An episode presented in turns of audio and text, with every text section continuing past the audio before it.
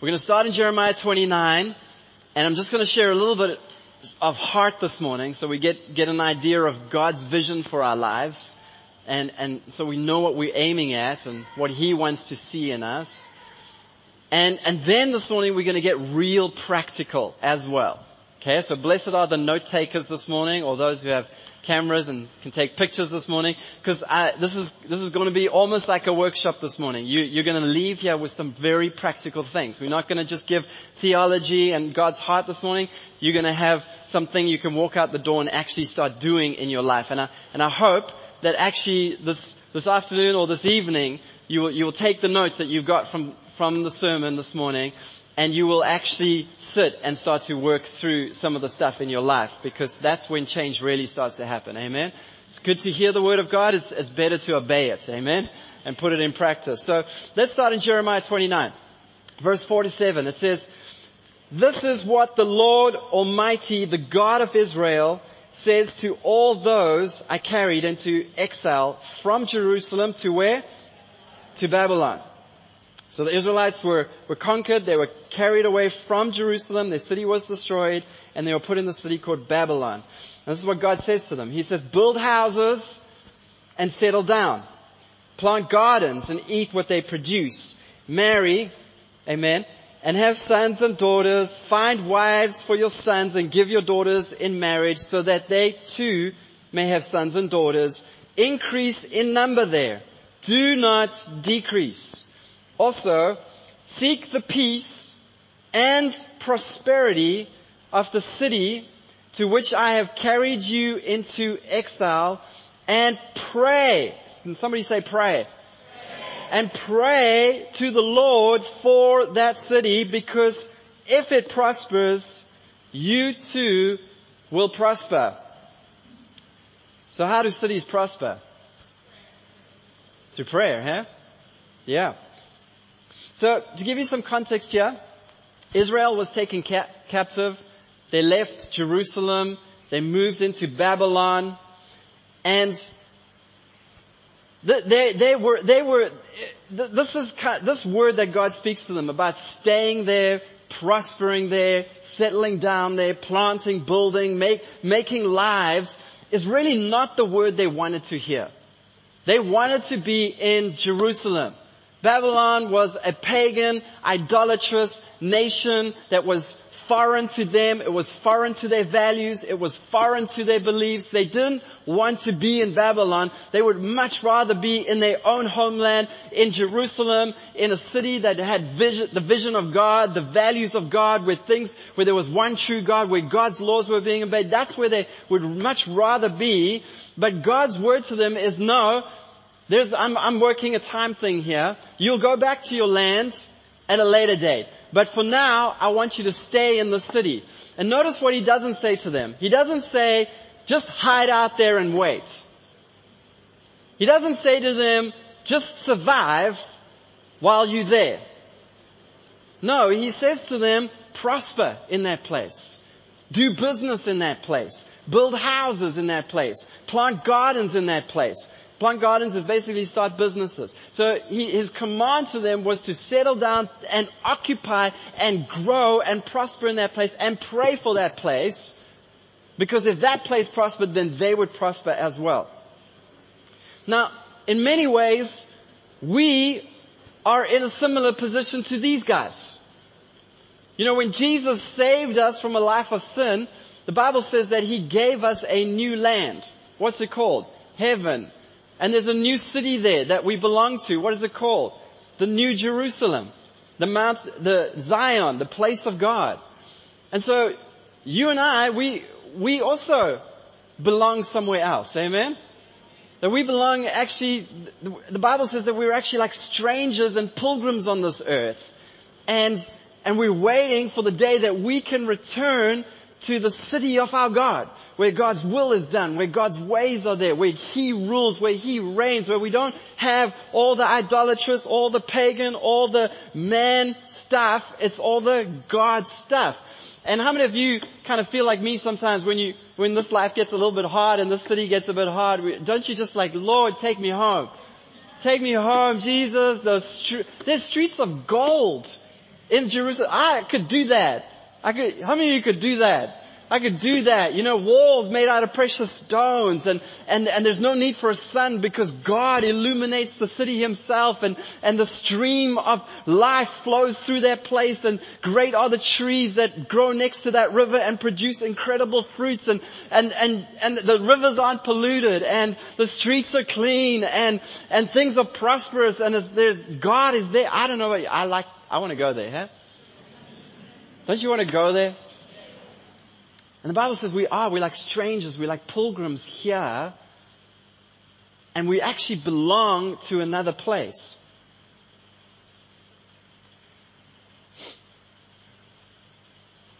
But God, interestingly enough, does not actually want us there just yet.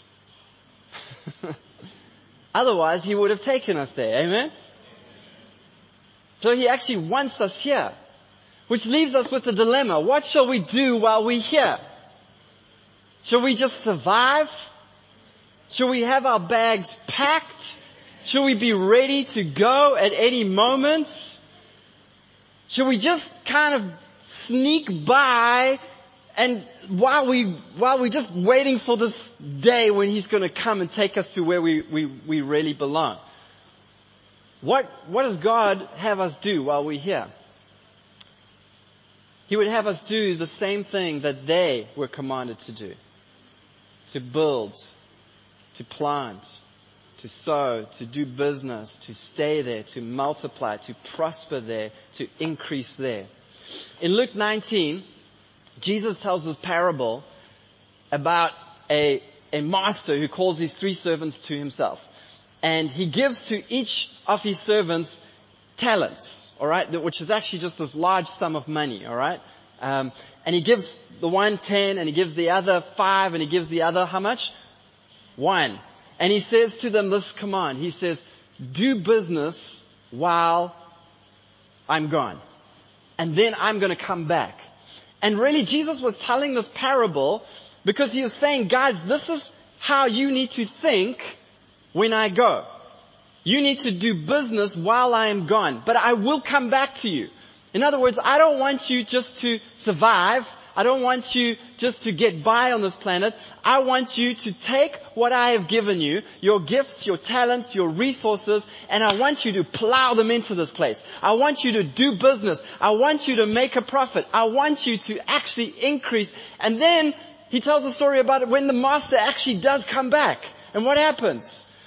He calls the guy who gave 10 talents to him. the guy says, listen, I took your 10 and I made another 10. And he says, well done, good and faithful servant. Come in and share your master's joy. You've been faithful with a little, you'll be faithful with much. To the guy who had five, he says exactly the same thing. The one guy, what did the one guy do?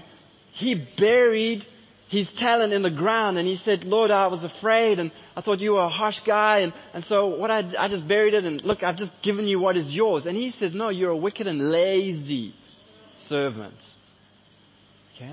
And that parable is, is, he told us because that's what he wants to do. That's what he was going to do. He, he was going to leave earth and he wanted us to know what is the frame of mind that we need to have while he is gone, while we are waiting for him to return, while we are waiting for him to come back and take us to where we really belong. What do we need to do while he's gone? Do business. Can you look at somebody and say, do business? Do business. Get busy.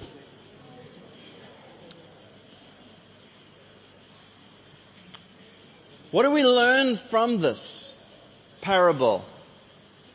Well, what we learn is that Jesus has a vision for a transformed earth. I'm going to say that again, just so you get it. Jesus has a vision for a transformed earth. And if you think this parable is one in isolation, it's not. The summary total of all of Jesus' teaching was that he wanted his kingdom here on earth. That he actually wanted our city in heaven to come down and be here on earth. In fact, if you go read the book of the Revelation, you will eventually see that that city, we go to that city, but that city comes back and, and relocates on earth. That actually God's end picture is His city here on the earth. And that's why Jesus said, you're a city set on a hill that cannot be hidden. He said, you are the salt of the earth. You are the light of the world. Does, do people light a lamp and then put it under a basket? No, they put it up on a lampstand so that it can fill the whole house with light. And he said, that's what you are. If I wanted you in heaven, I would have taken you there. But I don't want you there. I want you to make this dark place a light place. I want you to transform this place. I want you to be salt in this place. You know, salt is a preserver. You, you would put it into meat so that it wouldn't rot. And what God is saying is that He wants us to be the salt in society so society doesn't rot. So we don't see all this legislation being passed that is not God honoring. That we see all the filth in our streets and, and, and the degradation of our morals in society. No, it mustn't happen. Why? Because there's salt that's available. And so Jesus is looking at the earth and he's seeing a transformed earth. His vision is that, that Durban would be different. He doesn't want us just to, just to survive here to get to where we really need to be or really want to be. He actually has a vision of a transformed Durban. Amen. He has a vision of seeing our city change and become like heaven. That's why he taught us to pray. Thy kingdom come, thy where? As it is in heaven. And so the church sometimes has this idea that we need to just pack our bags and wait. Jesus, take us out of here. Have you seen what they're doing? they're not obeying the traffic laws anymore. Take us home.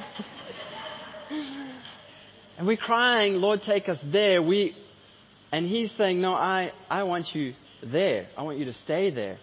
And I want you to change those laws. I want you to be salt. I want you to be light. I want you to do business while I'm gone.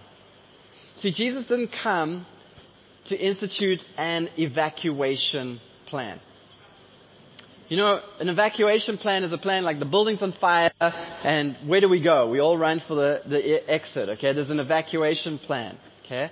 Jesus didn't come so that we could, that he could evacuate us from earth. Like this is a great evacuation. You know, send in the angels, get them out of there. You know, it's burning, there's fire, there's smoke, there's evil, there's darkness. No, Jesus is like, you know what? This is not an evacuation plan.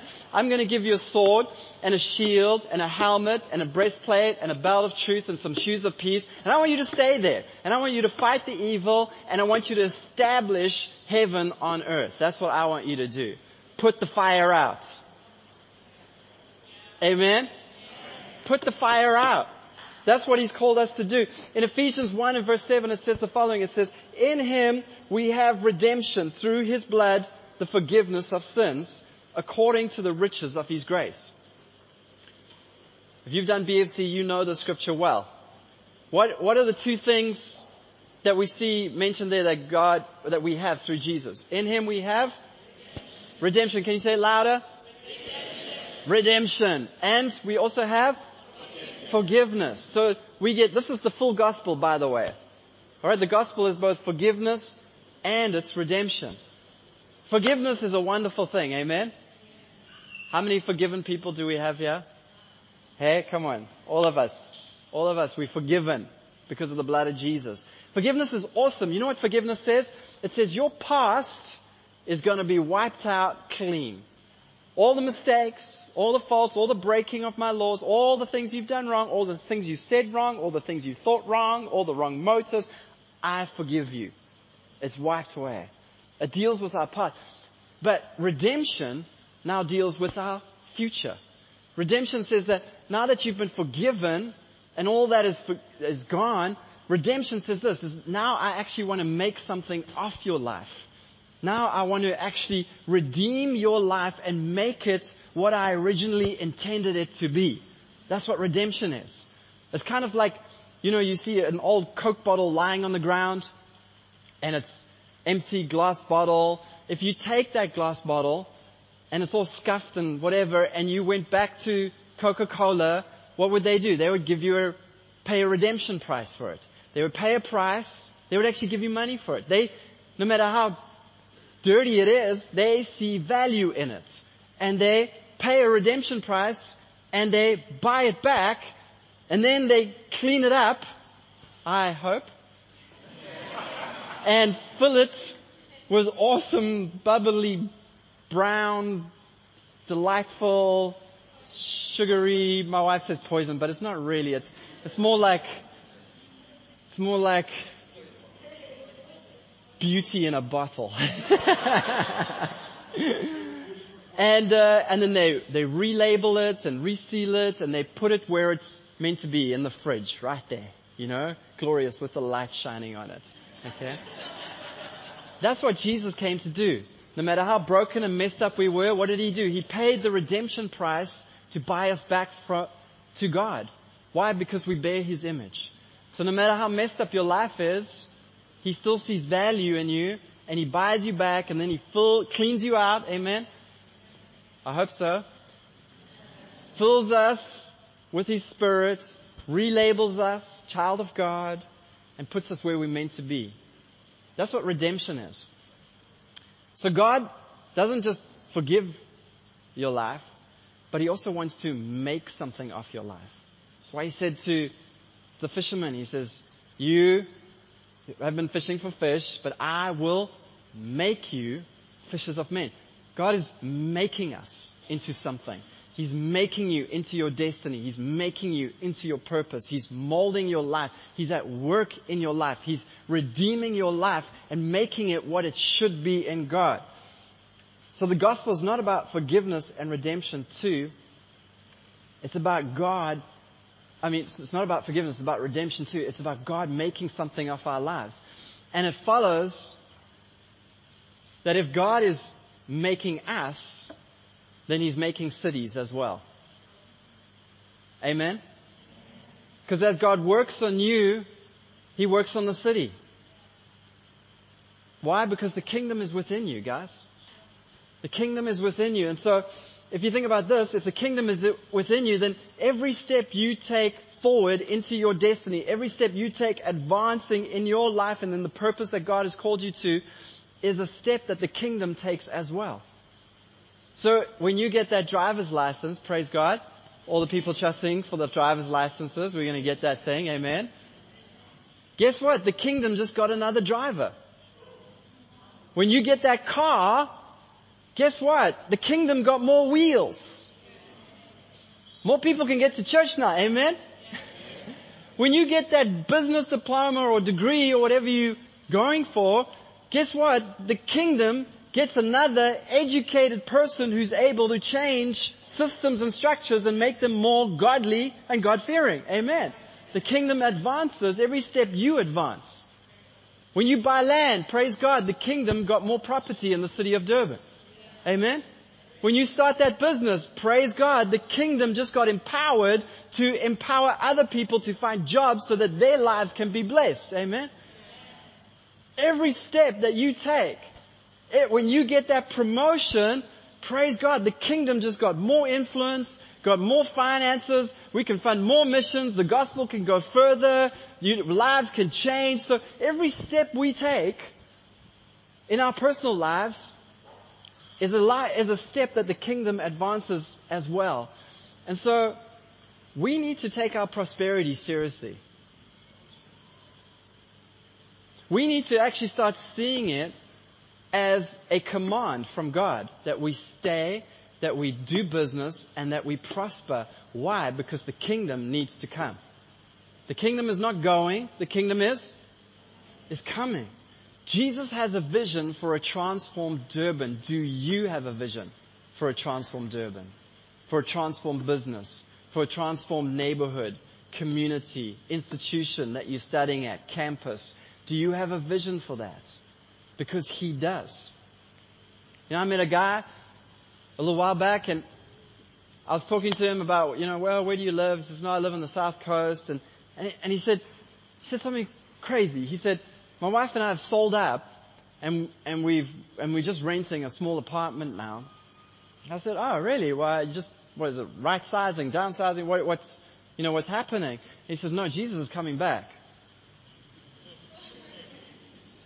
And I said, yeah, yeah, no, he's, he's coming back. So why are you downsizing? And he says, no, no, because this system is going to the dogs. This thing is going downhill fast and, we, we want to be lean and ready for when he comes back. I want you to know that that is, is actually an incorrect theology to have. Alright? God does not want us to, to sell up and to, and just to never get that promotion or never start that business or never climb that corporate ladder or never start that, that business or that thing, that, that NPO that's going to change the city and, and just stay right here until he comes back. No, he says that's wicked and lazy servant. Okay? What we want to have him say is, well done, good and faithful servant. You were salt. You were light. You actually brought transformation. Amen? So core to who we are as believers is that we need to have a vision of transformation. Now, what is the alternative? Spend your whole life stuck in the job you don't like.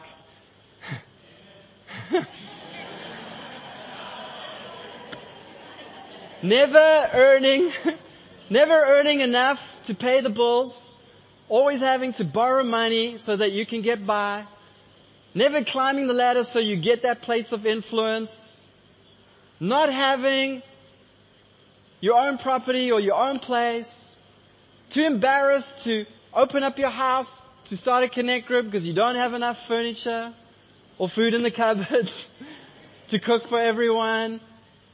Does that sound right? No.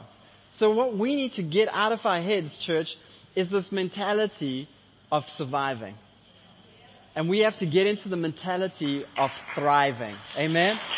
Amen?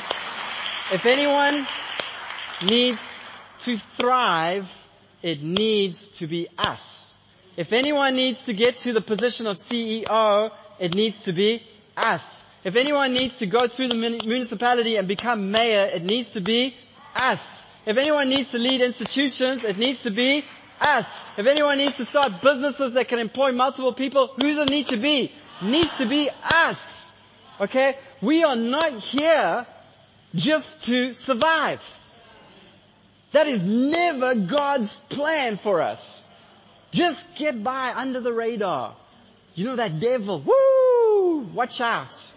Watch out. You know, just stay in church and go to connect group and just keep this like quiet little income thing going on the side and just I'm, I'm content and I'm practicing contentment and you know, ah, wealth and riches, that's evil stuff and you know what, you know, all these people who want to, the world is Babylon, it's going down and you know, no, no, no, no, no. You need to start seeing yourself as a leader, as a transformer, as someone that God has called to prosper right where you are. You need to produce that music album and get it out. Amen? You need to start that small business. You need to do these things. We are called to prosper where we are. Amen. I'm laboring it. Go with me to 2 Corinthians 9 verse 8. We're talking financial vision here. Okay? A God honoring financial vision. That's what we're talking about here. And what we're seeing in this passage of scripture is God's vision for us. So we need to align our lives with it. 2 Corinthians 9 verse 8, and I'm reading out of the NLT because it just says it so nicely. Um, it says, and God will generously provide all you need. Ah, isn't that nice? Can we just rest on that for a moment? Can you just say thank you, Jesus, if you got some faith in you? Thank you, Lord. Come on.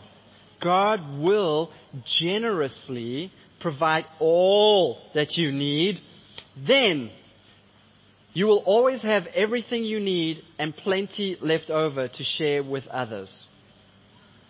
As the scripture says, they share freely and give generously to the poor. Their good deeds will be remembered forever. Who, has got like one of these reference Bibles this morning? So, because Paul, Paul is speaking to the church in Corinth here, and he's, he's quoting a scripture. As the scriptures say, they share freely. What, what scripture is he quoting there? Who's, who's got it in their reference Bible? It should, it'll say what psalm it comes from. 112, correct. Okay. What a beautiful psalm. Okay. Praise the Lord. Blessed is the man who delights in his commands. His children will be mighty on the earth. The generation of the upright will be blessed. Wealth and riches are in his house. Okay? It's one of, it's, it's a beautiful psalm. If you, you need to go learn it, meditate on it. Why? Because it's a picture of God's heart for you. It's what he wants your life to be like. Okay? And Paul, what he's doing is he's talking to the church in Corinth, which was largely a Gentile church. Okay, these were new believers, non-Jewish people. And what he's doing is he's quoting an Old Testament scripture promise. Theologically, he's doing something significant for the theologians here this morning. He's linking the Old Testament and the New Testament together. Remember we dealt with this last week. Did God's plan change? We read the Old Testament, we read the New Testament. Did he? St- no, he's, he's linking them and he's saying that that promise back then for them is applicable to you Gentiles here today. Alright? That's what he's doing over there. Let's carry on reading the scripture. It says, For God is the one who provides seed for the farmer and then bread to eat. In the same way, he will provide and increase or multiply your resources and then produce a great harvest of generosity in you. Yes. Can you say yes? Yes. Yes. Don't you want that? Come on. Yes. You will be enriched in every way so that you can always be generous. And when we take your gifts to those who need them, they will thank God. Now, this is, this is so significant this morning. I, I want you to catch the scripture. Paul is linking an Old Testament promise with New Testament believers. And he's saying what applied to them applies to you today. So you can go take Psalm 112, you can write it out, put it on your bedroom wall and start to pray it and speak it over your life because it's what God intends for you. Amen? Now why is that important? Well, because we dealt with this last week when we spoke about all the warnings that we find in the New Testament. Remember there were all those warnings about wealth and riches in the New Testament? And the problem is this, is sometimes we can read the New Testament and we read all these warnings about wealth, and we can kind of think, well, maybe the plan has changed. maybe God doesn't want us to prosper. But Paul is reiterating the fact that no, God does want us to prosper. It's the same plan then as it is today. The blessing that you see on Abraham, Isaac, Jacob, Joseph is the same blessing that's meant for you today as well. Amen. Can I illustrate this for you? It's kind of like when Trish and I take our boys surfing, alright? What you'll find, okay, if, if you saw us down on the beach just before we are about to go surfing, you know, our, our, our sons love surfing, and they'll stand on the beach, and, and what does mom do? And dad, a little bit. My boy, when you go out, you've got to watch the current. Can you see that the current is flowing this way? So if you're going to go out, don't go next to the pier on this side, go next to the pier on that side. As you're going out, watch out that the current doesn't switch and take you into the pier. Make sure that you're paddling out. Don't get stuck in the mid-break. Make sure that you get out there to the back line. When you're at the back line, watch out for the wind. Can you notice which way is the wind blowing? It's a it's the southwest. Yeah, it can blow you out to sea. Okay? So watch out that you're not drifting further than the back line. And when you're there, watch out for the other guys that are around you. Okay? Make sure that you don't get in their way. Alright? And that you don't steal their waves. That you share the waves. And when you wipe out, make sure you fall like this. And it goes on. And it goes on. If you were standing there listening to us, you might think that we actually never want our kids to go surfing. You might think that. But what we're doing is what a good parent does. Okay? We're giving them all the things they need to do so that they can surf and surf really well. Because let me tell you something, when, when our boys catch waves, there's no one more delighted than the two of us. to see them standing up and catching that wave and doing a cutback and surfing and doing it all right. I'm telling you now, our hearts are like, you, that's our boy, that's our son. You know, we, we love it. We absolutely love it. And I think it's the same with this whole prosperity thing. Okay? That we see all these warnings in the Bible, not because God doesn't want us to have it, because I, I'm telling you now, when you're earning all you can, and you're giving all you can, and stewarding all you can, I'm telling you now, there's no one who's more happy than your Father in heaven. Amen? There's no one who says, yeah, that's, that's, that's what I want to see. Amen? So let, let, let's just, let's just look at this passage a little bit in detail. What, what, just read this. We've read it, alright? But what do, what do we see in this passage? Can you see God's heart towards you in this passage? What does, if I had to ask you, what does God want? And you just had to read this passage. Your answer would be that He will provide and increase my resources. Isn't that right? I mean, that's it. That He will provide and increase our resources. What is a resource? It's something that sources your life. Alright? I, when I prepare sermons, I have resources that I go to get things to put in the message. The internet is a resource. You can go there to get something. A job is a resource. Amen? You go there to get skills and experience and to invest yourself there and get a paycheck. Amen? It's, it's something that sources your life. It's a resource that, that He gives. So when He's going to provide us and multiply our resources, what does that mean? It means that He's going to provide things for us that can source our lives. Things that can help us meet our needs. And so our prayer needs to be, Lord, I'm going to trust you for resources. And plural. Can you say resources?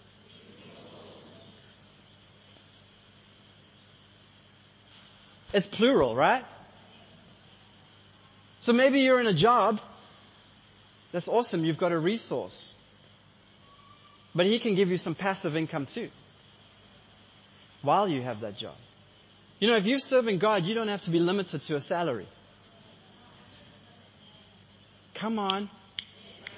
Are you getting this thing? You've got a business that's awesome, but He will provide and increase your resource. He could give you another one and another one. Maybe one day you could have 50 businesses. Amen?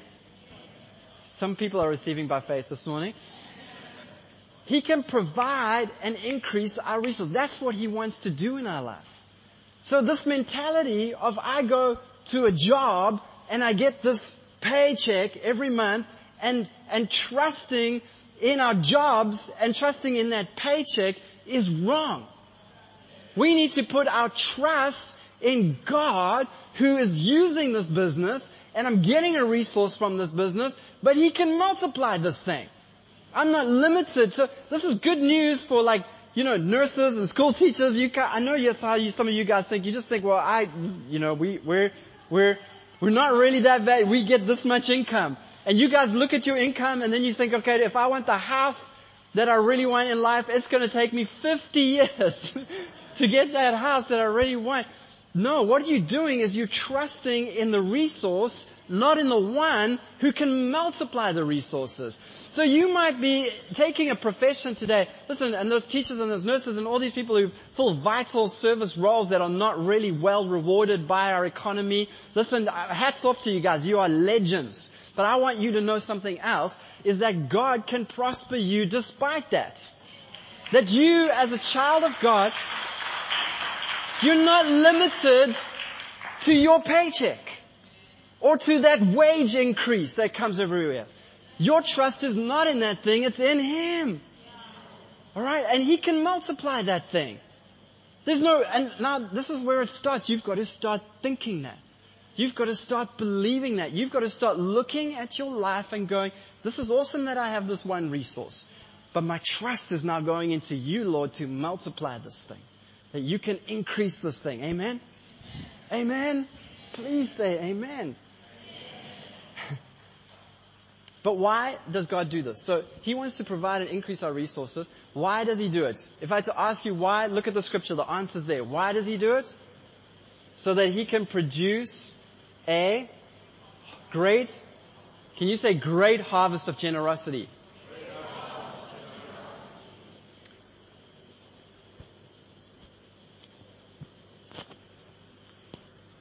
One, two. There we go. That's better. A great harvest of generosity. I want you to look at the scripture. Paul says, there's three sentences there where he says the same thing. God will generously provide all you need. Then what? You will always have everything you need and plenty left over to share with others. Then he quotes that Old Testament scripture. And then he says, for God is the one who provides seed for the farmer and bread to eat. In the same way, he will provide and increase and multiply your resources. And then produce a great harvest of generosity in you. Same thing as the first sentence, right? And then, in case you didn't get it, he says it a third time, okay? Yes, you will be enriched. Amen? In every way, so that you can always be generous. There's a key here. I don't want you to miss this. This is so important for your financial vision is that God wants to provide and increase your resources, but He doesn't just have you in mind. He's got other people in mind. Blessed to be a, we say that, but we don't live it. That's going to change this morning. We're going to live this thing. Okay, I'm going to show you how we live this thing. Practically, we're going to talk about how we live this thing. Blessed to be a blessing. As the provision increases, it's increasing for a reason. What is the reason? so that it can go into generosity, so that it can go into other places. The Dead Sea is the Dead Sea because it receives but it doesn't give out. A living, life-giving sea is one that has source coming into it and going out of it. We need to be like that. Okay? Now this is so important that you get this, that as the provision increases, the generosity must increase too. The two are inextricably, what an awesome word, linked. Amen. they are tied together in the Bible. Now go with me to James. Go with me to James. Okay? James chapter 4. Are you still here? I've got much to share and we need to get there. James 4 verse 3, it says the following. It says, when you ask, you do not receive because you ask with wrong motives that you may spend what you get on what? Your pleasures. Okay, now let's just examine this. That, that word wrong motives in the Greek is the same word for diseased or sick. You ask out of a disease. Okay? that you may spend it on your pleasures. That's the Greek word hedone. It's where we get the word hedonism from. What is hedonism? It is the pursuit of comfort and pleasure. That's what hedonism is. It's materialism, okay? It's, it's having a vision for my comfort and my pleasure. When, when I look to the future of my life, I'm looking at my comfort and I'm looking at my pleasure. And God says that if that is your vision, you are, you have a disease. And that disease, because you have that disease, I will not give you what you're asking for. Do you have the disease?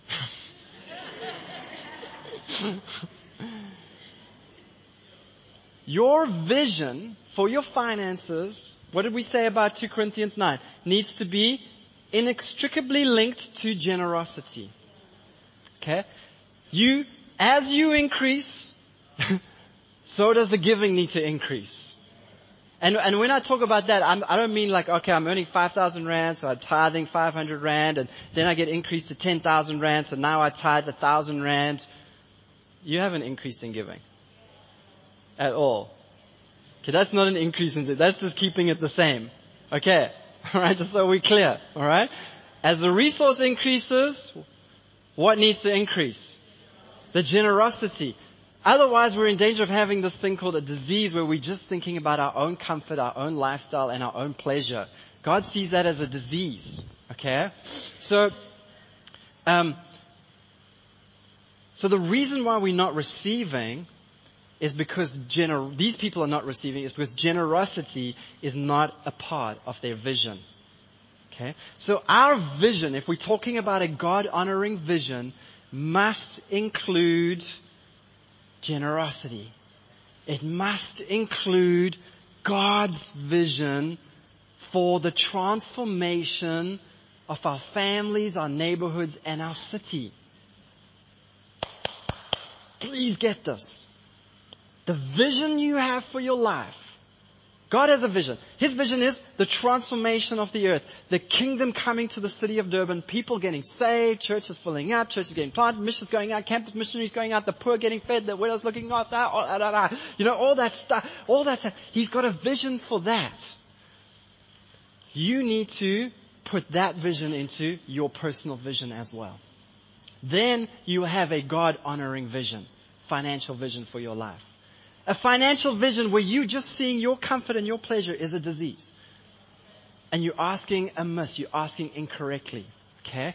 God will not fill that thing until you align with His vision.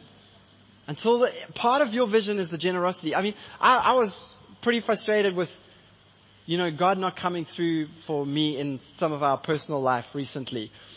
And God said something interesting to me. This is, I'm just being transparent here this morning, okay? He said this to me. Said, I was having this quiet time. I complained, I cried, I journaled, I'd read, and I was like, and then I went back the next morning and he was like, right, now I can speak to you. he said, Wayne, if I had given you more, be honest, where would it have gone? Was like, Lord, obvious, into the things we need, like the car, the this, the that, the that, that. He's like, yeah, it would have just gone more into your lifestyle. Am I right? Said, Yes, Lord, you're absolutely right. He says, the only vision you have for the more is yourself. And that's not how my kingdom works.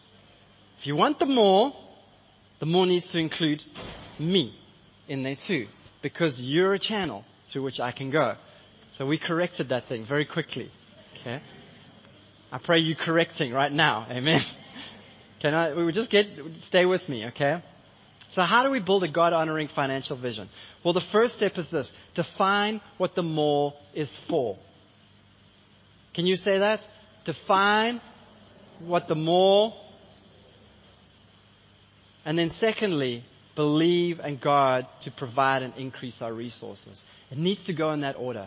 God honoring financial vision is define what the more is for. Where's the more going? If I had to give you a million rand, where's it going to go? If I was to double your salary, if I was to give you passive incomes and new businesses, where would it go?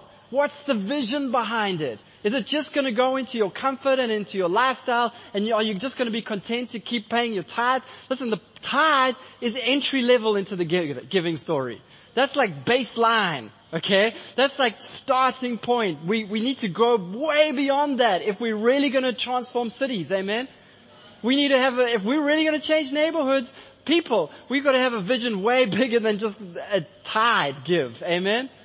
That's got to be entry level for us. Okay? So it needs to define what the more is for. And step two, believe. Now you can activate your faith. Now you can believe in God to provide and increase the resources. Amen. How do you practically do that? Are you, are you ready for some practicals?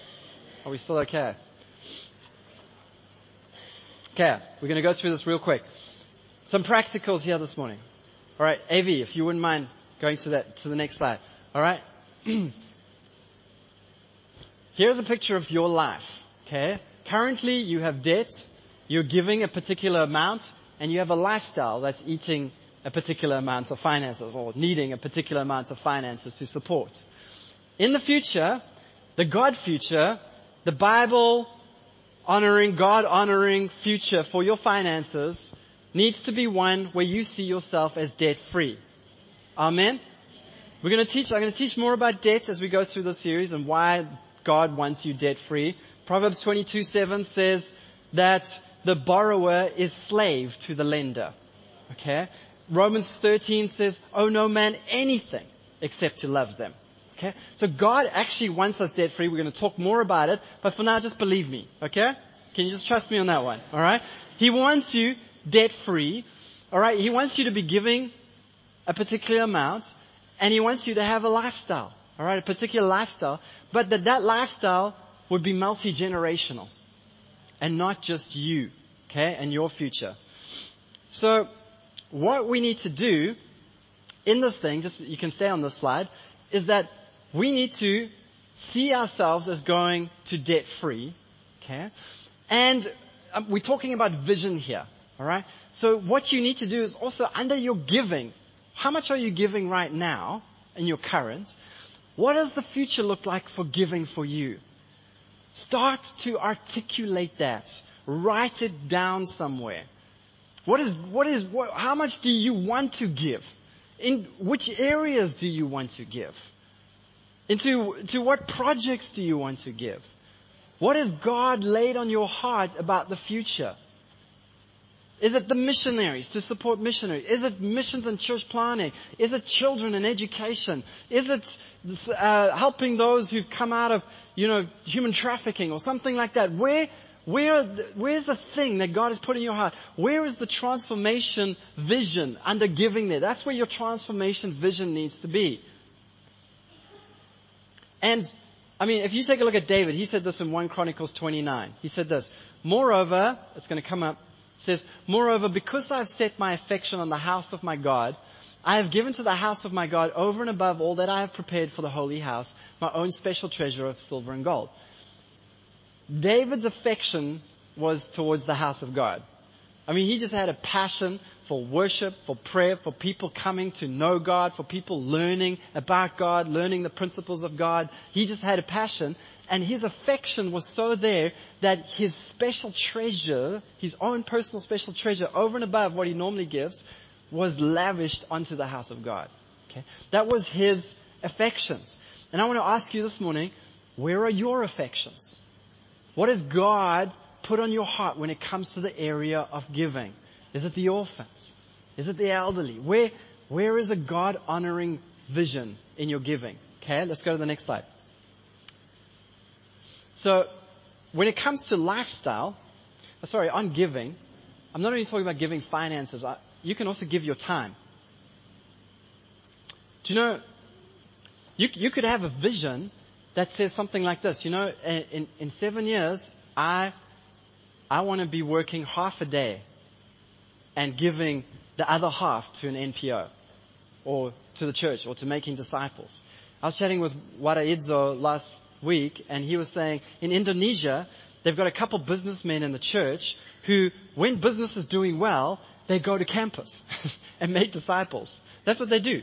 So they, they get their businesses going and then once the businesses are fine, they're like, cool, hit the campus. And they go lead connect groups and disciple young people and sow themselves into young, young people, giving their time as well. Trish and I on sabbatical, we met this one guy who every year, he, he works in London, every year he takes three months off every year to travel. What could you do taking three months off every year for the kingdom? For the vision that God has for transformation. Huh? You might even have a vision to say that, you know what, in, in 10 years time, I want to be full time giving myself to the work of the Lord and this thing can support me doing it. That's a great vision to have. That's a God honoring, giving vision to have. Okay? Lifestyle. What about lifestyle? Well, think about all the Porsches you want to own.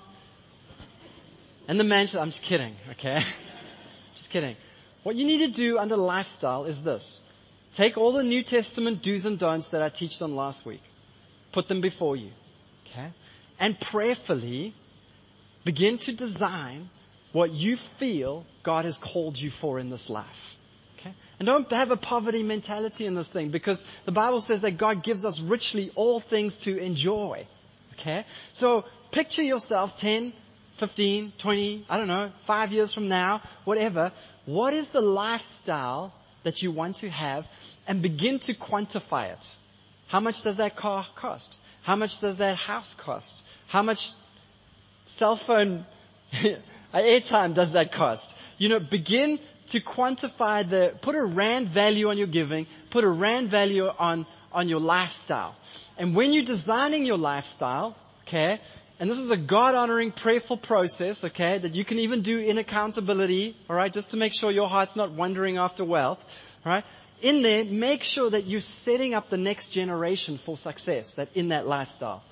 That you're focusing on laying up an inheritance for your children and your children's children in that lifestyle. That you're not laying up debt for them. That you're laying up such a wealth for them that they won't need to go to a bank to borrow money to pay for a house or a car or their wedding one day. That you will just be able to provide that thing. Amen? So, and build that into your vision. And so now you have this vision of debt free. You want to be giving this much time, this much finances into these projects. This is the type of lifestyle I believe God has called me to and what I've, I believe I can have in His name. And it's multi-generational. I've set up trusts that can, that can benefit my kids. That's financial vision that's God honoring. And then what you do is you look at your debt and you say, how much do I need? Take a timeline, for example, like seven years. And then look at your debts and say, how much money do I need to put in every month to whack that thing off in seven years? Put a figure out there. Okay, it's Rand X. Look at your giving. If I'm going to, from where I'm starting to where I want to be in seven years, how much do I need to increase my giving every month? It might be 5%, it might be 20%, it might be whatever. Okay? Same with your lifestyle. Put a figure on it. How much do I need to increase in my life in order to, to get to that vision? Now what you have is a faith goal. Are you still with me? Is this too scientific for Sunday morning? Okay? This is your, you add up that middle part, okay, and those years, and this is what you bring before the Lord as your faith goal. This is what you're trusting Him for. Okay? Um, now, next step, what you do is work out your giving to lifestyle ratio. If you wouldn't mind going to the next slide. So, that, based on what was previously on that screen, your giving to lifestyle ratio is 1 to 2. Okay? Which means that if money comes in, that's how it gets split. Okay? In order for you to get to your vision. Right? So, for example, if you had to get another 20,000 rand a month, amen, coming in, now you know that, let's say 5,000 rand a month needs to go to debt. So you're pumping 5,000 rand a month into debt. The balance is how much? Some people are awake. 15 is left. That gets split. 10 onto lifestyle, 5 onto giving, increasing my giving. Amen? So if God increases me now, I know where the giving is going. I know where the life, how much lifestyle is going to, and I know how much is going to debt. You could do something different. Okay, this is just a model. You could say, you know what, actually all 20 is going to go into the debt and I'm going to wipe that thing out in not seven years, but in maybe a year or two years, and then I'll do the giving to lifestyle ratio. But what you're doing now is you inextricably linking your financial vision with God's vision for the earth. Okay, the two are synonymous. And now you have something you can put faith towards. Can I share one last scripture with you? I'll finish with this. 1 John 5:14. Can we can we all read it together? Let's go. Now this is the confidence that if we ask anything, He hears us. And if we know that He hears us, whatever we ask, we know that we have the petitions that we have asked of Him. Isn't that a wonderful scripture? If we ask anything, According to, according to His, according to my will, whose will? What is His will? It's like everything I've been preaching on this morning. Come on people. What is His will? Do business and prosper until He comes back. Have a vision for transformation. As the giving, as the provision increases, let the giving increase. That's His will for your life. Okay? You're not going to ask amiss anymore now. Lord, I need more money. He's like, where? Where's it going? Eh, uh, is it, listen, some of us, we need to be honest. We, we, we're not actually, we don't have a vision for being debt free. We're quite happy to pay this bond off for the next 30 years of our life. According to the Bible, this, that's, it's not God honoring. Okay, it's not what He actually wants for us. It's, he doesn't want us to wrapped in these things that take 30, 50 years to pay off. Okay? He wants us free out of that thing. So if God increases you now, you know where it's going. It's not just going on onto lifestyle. Amen? A God honoring vision is a debt free vision. It's one where giving is growing as provision is growing.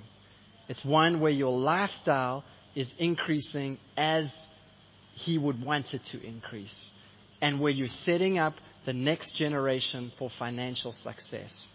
That is a good vision to have for your life. Trish and I did this exercise like, I don't know, I don't know, eight, six months ago or something like that. And amazingly, right, I'll be honest, I, when God convicted me in that moment, and he was like, Wayne, where's the more going? I didn't have an answer. And so we said, okay, we know, the, we did some research, we found out God's heart, and we, we got something like this in place.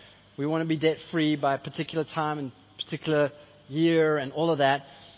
From the moment we settled that in our hearts, and we started to put our faith towards that goal. We have particular amount that we're trusting in for each of those things. We want to give this much. We want to earn this much. We want to put this much into debt. From the moment we started doing that, God supernaturally started wiping out some of our debt. Within a month, He had already supernaturally wiped out some debt. We had this thing that we got roped into like years ago, this thing we signed. I'm not going to tell you what it was. And every month it like it debits our account and we're supposed to get this, all this value from it. And listen, we never, initially it was cool, but then it, it just didn't work out for us. So we tried to get out of this thing. And, and we couldn't, we found out we couldn't get out of this thing. In fact, there was no way to get out of this thing. We did everything we could to get out of this thing. We, we, we couldn't get out of this thing. And for years, I just watched that amount come off my account every month and I'm just like, ah! you know, what a waste. It's slavery. It's not what God wants for our lives. We shouldn't be happy with things like that. That should be going into the kingdom. Amen. Once we had signed this thing off, miraculously, God took that thing away from us. Somebody came, phone call, whatever, blah, blah, blah. The next thing, that thing was gone. We were trusting God to, to wipe out a particular amount of debt that we had. We got, within the same time, a SARS refund. Hallelujah that just wiped that thing out. Okay? So what I'm saying is that faith, when we just say faith goal, a lot of us in our minds, we think, yeah, faith, you know, it's a faith goal. Jesus said this about faith. If you have faith as small as a mustard seed, you can move, tiny little bit of faith moves a huge amount of debt. Amen? So with faith, if you know what God wants, you can have faith. And when you start to have real faith, you start to see real mountains move. Amen? Amen? Come, and stand to your feet. I'm done. Apologies, it's gone on a bit long. All right. Won't you do me a favor? Won't you just lift your hands up to the Lord? Okay. Because I'm going to pray a blessing over you. Lord, I thank you that you love and you care about every single person in this room. You know where each person is at. You know what your message intended to do in their hearts today.